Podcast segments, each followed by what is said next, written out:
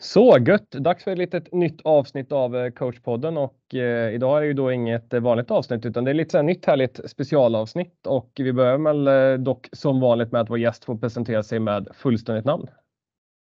Ja, vad blir det då? Det blir Vida, David Vidar Jon, Jonsson Wallin. Världens längsta namn känns det som, men så är det. Det är perfekt och det blir ju liksom ingen sån här fakta utan nu för du har ju faktiskt varit med i podden förut. Stämmer.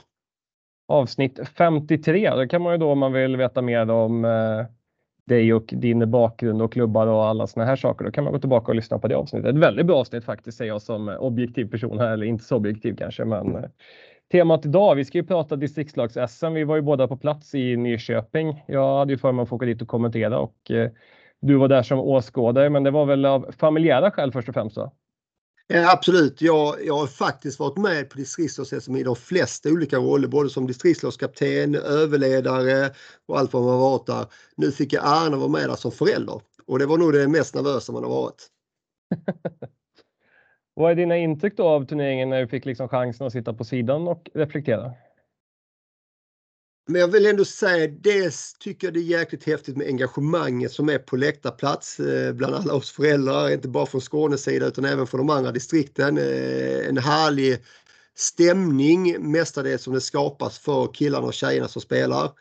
Eh, och sen var det ju såklart häftigt att följa Skånes killar och tjejer också för den delen under SM.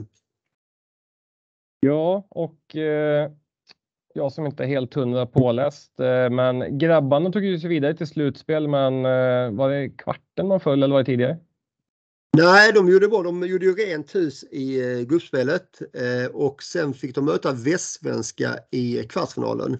Ett Västsvenska som de faktiskt hade förlorat en träningsmatch mot en månad tidigare uppe i, i Halland. Och jag såg dem i matchen mot Småland och tyckte de var faktiskt riktigt jäkla bra den matchen. Alltså de nästan körde över Småland i den matchen. Så jag, jag tänkte det här kommer bli jättetufft för de skånska grabbarna. Jag vill ändå säga, jag tyckte inte de hade riktigt samma frenesi i den matchen mot Skåne. Jag tyckte Skåne var egentligen förtjänt av en seger. Men eh, innebandy handlar om att göra mål och det gjorde ju faktiskt Västsvenskan några fler än Skåne den matchen och eh, till slut vann de också rättvist. Jag delar en reflektion om västsvenska för det är, det är ju klassiskt liksom just eh, om man tittar genom åren, både Stockholm och Göteborg eller tidigare, ja, som de hette tidigare Göteborg men numera västsvenska. Så det känns som att det finns väldigt mycket lirarmentalitet i de lagen och kanske inte lika mycket intensitet. Men det här upplagan av västsvenska tycker jag verkligen hade den gnuggarmentaliteten i sig. Nej, men jag håller med dig. Jag håller med dig. Och jag snackade lite med deras tränare. För övrigt inte bara tränare med världens coolaste frilla utan också en väldigt eh, kompetent innebandytränare. Jag kan knappt uttala hans namn. Vad heter han? Megram någonting? Medigan. Mergam, ja. En, en, en härlig profil inom, inom innebandy faktiskt. Eh, nej, men när jag träffade honom och förlorat eh, träningsmatchen då sa han att de har inte riktigt den spetskompetensen som då deras 05 hade som gjorde, eh, vann eh, guldet året innan. Men han sa det var mer ett lag som de hade och eh, det visar de faktiskt prov på där uppe måste jag säga. Det är ju faktiskt väldigt coolt för om vi eh, håller oss fast lite vid killsidan så jag gillar liksom den dimensionen på de lagen som eh, spelade semifinaler för Västsvenska jobbar hårt, lagmentalitet, hög intensitet.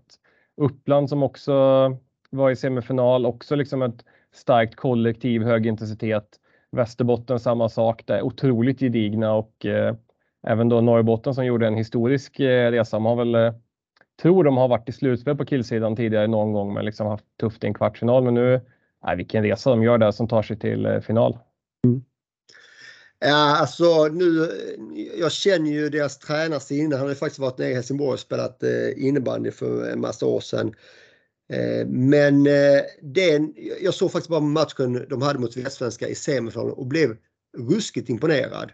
Och även imponerad i, i mitt sätt att jobba då med, kan säga, med de här mentala aspekterna som sker inom i, i idrotten. Så den matchen hade ju verkligen två ansikten där Västsvenska led med 4-0 efter första perioden och ja, såg ganska självsäkra ut att det här kommer nog bara rinna på och bli en eh, finalplats för deras del.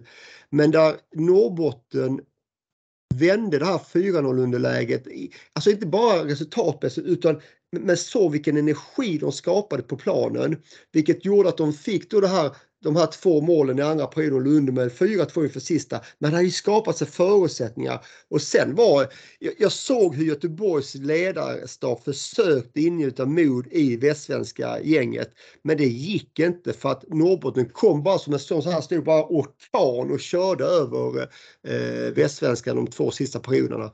Och sen då i, i sadden var det ju relativt jämnt och sen blev det straffar. Som var häftigt också att se. Så det, nej, det var faktiskt en riktigt häftig match att följa otroligt intressant detalj i straffan också som jag tyckte var, var intressant. För, nu kan jag inte exakt hur det funkar, men man lottar väl vilken sida man ska lägga på eller om man bestämmer det. Men straffarna lades ju på målet som stod på Norrbottens planhalva. Mm. Mm. Och Norrbottens målvakt efter han har liksom avslutat sin straff när han står i mål och får ett skott på sig. Då går han ut till sitt avbytarbås och blir omklappad och liksom alla står och jublar. Medan Västsvenskans målvakt, han fick inte gå över till sitt bås för det blir så långt bort så att han måste ju stå kvar där. Han stod själv på sin sida. Det tyckte jag var ganska spännande, liksom vilken skillnad det blev där. För det är ju svintufft liksom nu hamnar i den här positionen att du själv ska gå igenom en straffläggning och liksom ingen kontakt med lagkamrater medan liksom Norrbottens målvakt, alltså han växer ut till en jätte för varenda räddning så går han ju ut till lagkompisarna och gör high fives med alla och liksom vilken, vilken skillnad det blev där. Eh, bra intressant reflektion du gör där och det är på, oavsett om man inte hade gjort räddningar så hade han ändå fått en form av stöd och en high five av sina lagkamrater. Så att eh, ja, det, det kan ju också vara avgörande situationer vilken sida man faktiskt får lägga straffarna på.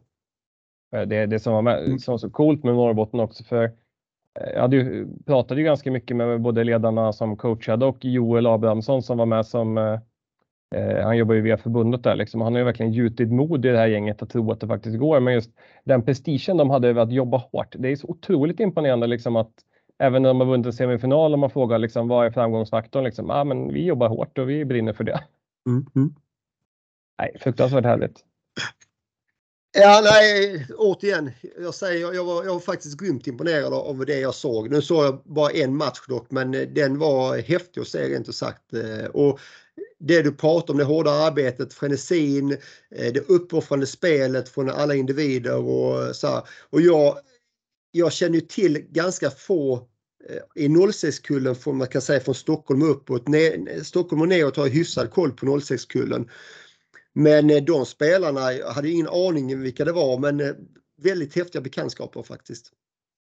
Och sen också om vi ska gå över på Västerbotten också. Det var, det var ju lite lustigt där för hade ju David Lundberg som fick eh, efter lite sjukdomsfall tror jag det var faktiskt som fick hoppa in och coacha både killarna och tjejerna som eh, gick långt. Så tjejerna var ju i final och killarna också i final och tjejerna förlorade ju mot Stockholm medan killarna vann. Det var, var ju ett cool resa att få se David också som vilket jäkla slit att coacha dubbla mm. laget i STFS. Men det är en grej jag funderar på. Det är ju liksom det här med speltiden och formerna kring STFS. Nu spelar vi 3 gånger 15 rullande tid vad tror du det har för inverkan på spelet, liksom att klockan liksom bara tickar på? Liksom? Byter vi bort för mycket av ett SM eller vad, vad, vad tänker du där? Jag är, ju, jag är ingen fan av rullande tid. Eh, dels för att vi spelar 3 gånger 15 Också för att det gör ju att du kan faktiskt spela på ganska få människor eh, i matcherna. Alltså Två formationer klarar du ganska långt på faktiskt när du är 3 gånger 15 rullande tid. Det innebär att du behöver kanske inte involvera en sån stor trupp som du kanske borde göra när du åker till ett SM och det är deras killarna och tjejernas i stort sett livsresa de får åka på så behöver vi göra dem mer delaktiga i, i själva matchandet. Sen så det här med rullande tid också när det är utvisningar och sånt här. Alltså det, bara på att sitta på läktaren så blir man frustrerad över hur lag byter bort tid vid inslag och sånt här. Och jag, vi satt och funderade på det, det kanske är så att när det är utvisningssituationer så ska man ha effektiv tid istället och kanske rullande tid i övrigt. För jag förstår ju också att, att matcherna blir väsentligt mycket längre om det är effektiv tid än om det är rullande tid såklart. Va? Men, men det känns lite frustrerande som åskådare att se hur du byter bort tid och också, jag vet hur det fungerar att, att antalet spelare som är involverade i matcherna blir ja, mindre helt enkelt. Nej, och det kan ju också liksom bli att i och med att det är så pass kort tid, liksom, att få ett ledningsmål kanske ju tidigare faller av och väljer att spela passivt eller mer parkera bussen. Mm. Ja men absolut, definitivt. Men om man då tänker liksom här att distriktslags-SM ska ju vara liksom, det är ju som du sa en highlight här, men jag är lite nyfiken på, borde man liksom på ett större plan bestämma liksom kanske att vi, vi som alla distrikt liksom borde eftersträva någon viss typ av spel eller liksom eh, för att mer liksom tänka liksom att vad lär de sig i klubblagen liksom? Jag kan ju gissa att väldigt, väldigt många spelar en 2-1 tvåa och liksom kan grunna för det liksom. Men borde vi kanske liksom försöka utmana på något sätt att man tänker att vi, vi borde spela någon mer internationell typ av innebandy eller något sånt eller vad, vad, vad tror du om det? Så kan det säkert vara. Eh, jag ser ju lite problematiken i och med nu följer Skånes, framförallt killarna ganska intensivt och deras uppladdning så här. Och eh, jag vet ju ambitionen den ledarstaben hade med att spela kanske ett högre försvarsspel, lite offensivt och de här delarna. Men när man kokar ner det till antal samlingar man har så är det många gånger lättare att börja bakifrån, det vill säga att du börjar med det som spelaren kanske är bekväm i, börjar med försvarsarbetet. För att det, vad ska man säga, det krävs inte lika mycket träning och, och, och, tid för att det faktiskt ska sitta på ett, ett, ett tillfredsställande sätt. Men det är klart att det kanske inte är det roligaste att titta på när man åker upp med ett gäng eh, unga hungriga grabbar som egentligen, eh, man egentligen bara ska släppa lös och så blir de de här eh, tjurarna som bara springer. Och det var egentligen det jag tyckte Norrbotten gjorde mot västsvenska. De släppte lös de här, eh, vad ska man säga, vilthundarna som bara ville ut och springa. De, de fick lov att göra det och men bara så de bara sprang sönder sitt motstånd till slut. Det kanske man hade velat se lite mer.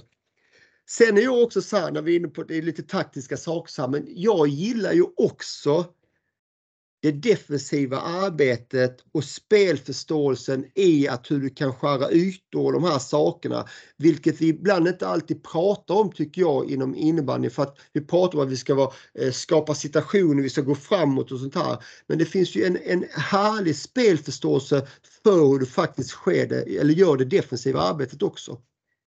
Eh. Om det var svar på din fråga egentligen, det vet jag inte. Nej, men det är eh, tänkte svar finns det ju alltid, men eh, det är alltid kul med de här resonemangen för det är dit vi måste liksom också ställa oss frågan liksom, vad vill vi åstadkomma och hur ska vi göra och liksom alla de här sakerna. Men det som är intressant också liksom, tycker jag, det, det är ju liksom fundera på det här liksom att eh, vad effekterna blir just som vi pratade om förutsättningarna, liksom att rullande tid och liksom hur vi coachar liksom att, eh, och liksom vad vi släpper på. Men ja, det är ju faktiskt jäkligt, eh, jäkligt spännande att få, få till den här svängen liksom och det tycker jag är kul också för om man tar Skåne som ett exempel. Ni har ju den här träningsturneringen ni brukar möta. Du stämde Västsvenska. Det är väl Halland inblandat också? Stämmer. Det har även varit lag från Danmark med va? Det har det varit tidigare år. Det varit, eh, har Danmark kommit över med ett gäng också. Men nu för tillfället så är det framförallt Halland och Västsvenska eh, som vi möter tillsammans, både killarna och tjejerna en dag. Och det är det som är kul, just, just att få de här utvecklande och härliga fighterna just nu. För det jag tycker är kul på STFS är att Absolut, det har ju varit vissa gruppspelsmatcher som kanske har skenat iväg, men annars är det liksom jämna och roliga tävlingsmatcher som lever verkligen in i, mm. in i det sista. Mm. Definitivt och jag, jag, kan ju bara utgå från eh, Skånes grupp eh, som var i stort sett tajta matcher allihopa. Skåne hade en, en riktig urladdning mot Halland som slutade 12-3. Men Halland var definitivt inte så dåliga och, och, en månad tidigare så hade de två lagen spelat 2-2 mot varandra i en träningsmatch. Plus att Halland spelade jättejämna matcher mot alla andra lag i gruppen som också eh, Skåne spelar jämnt mot. Så att nej, just den delen, det är jämna och häftiga matcher för de här eh, individerna.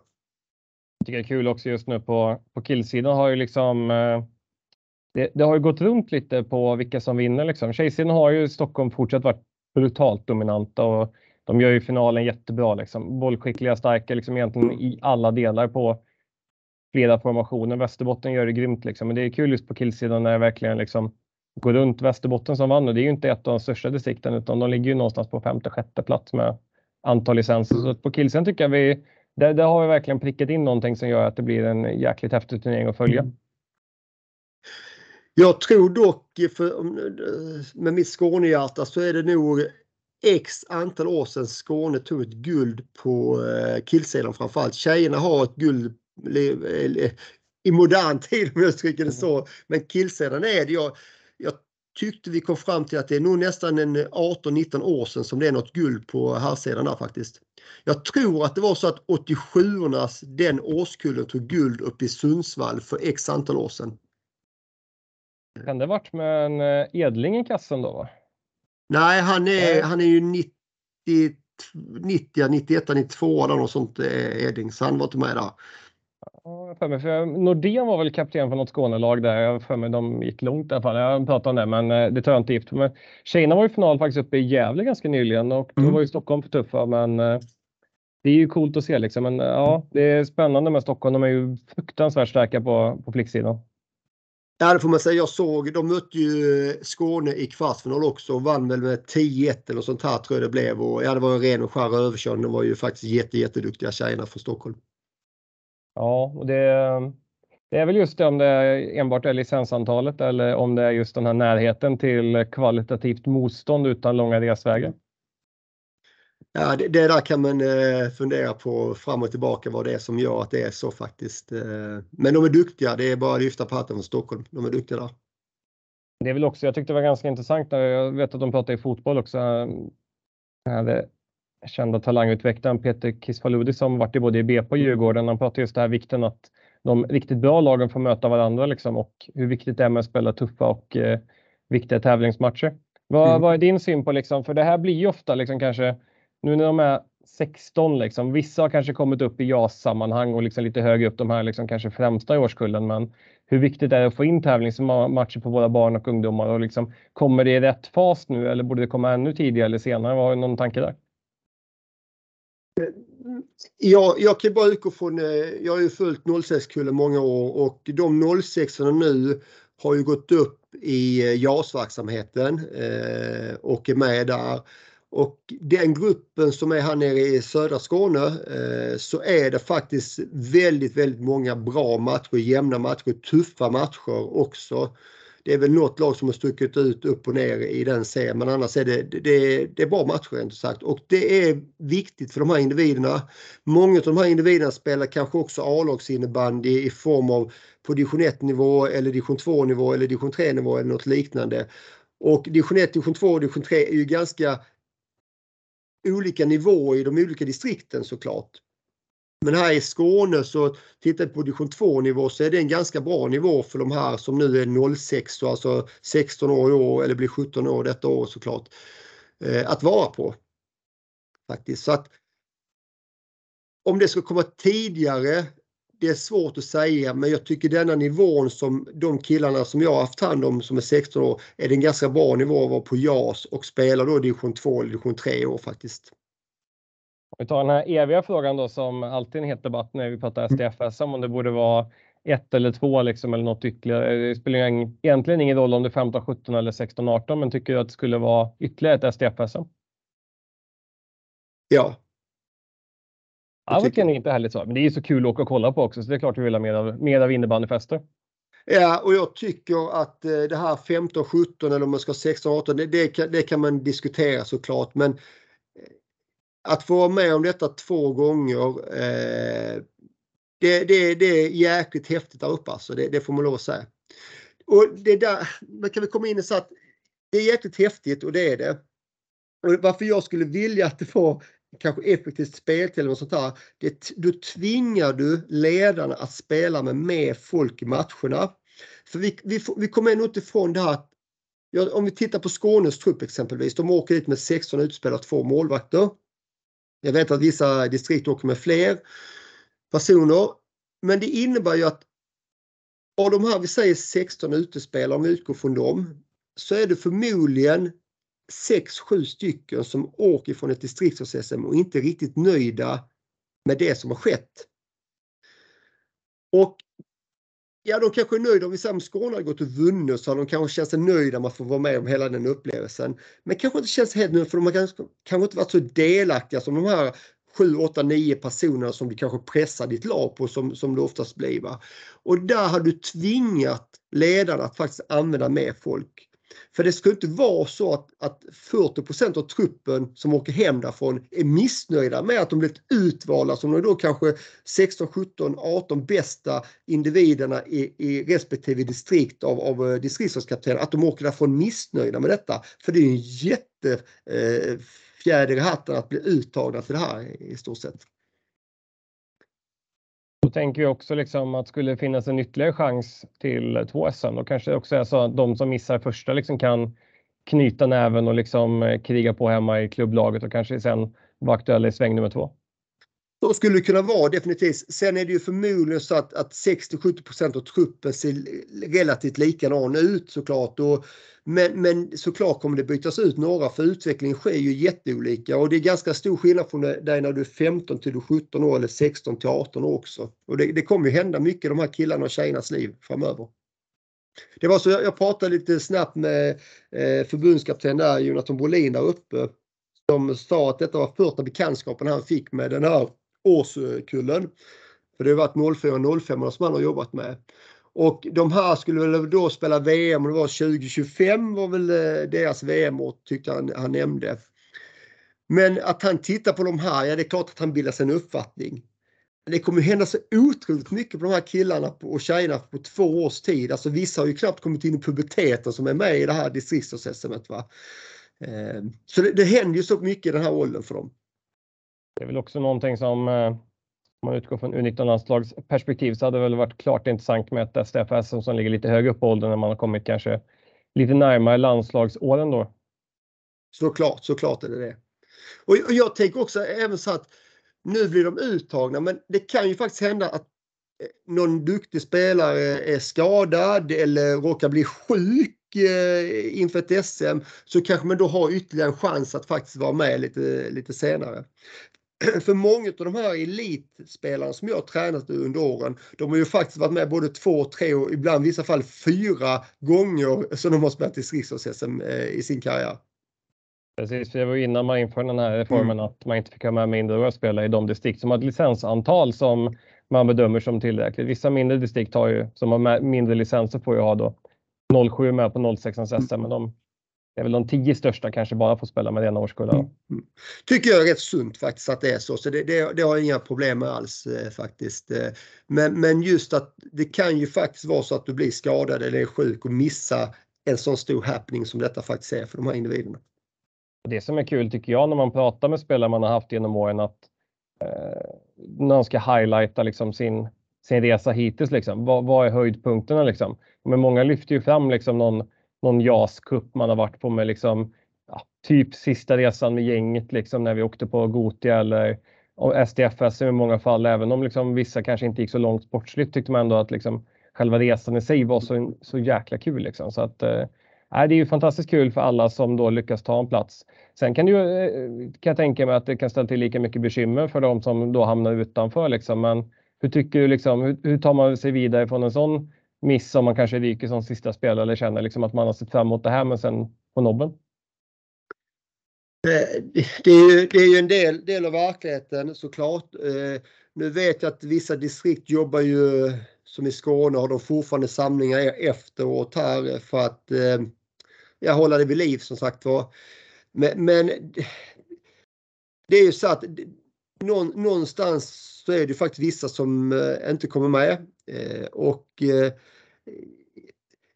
de som kan vända det här eller knyta näven i fickan och faktiskt visa att jag vill mer än det här. De kommer oftast ganska långt.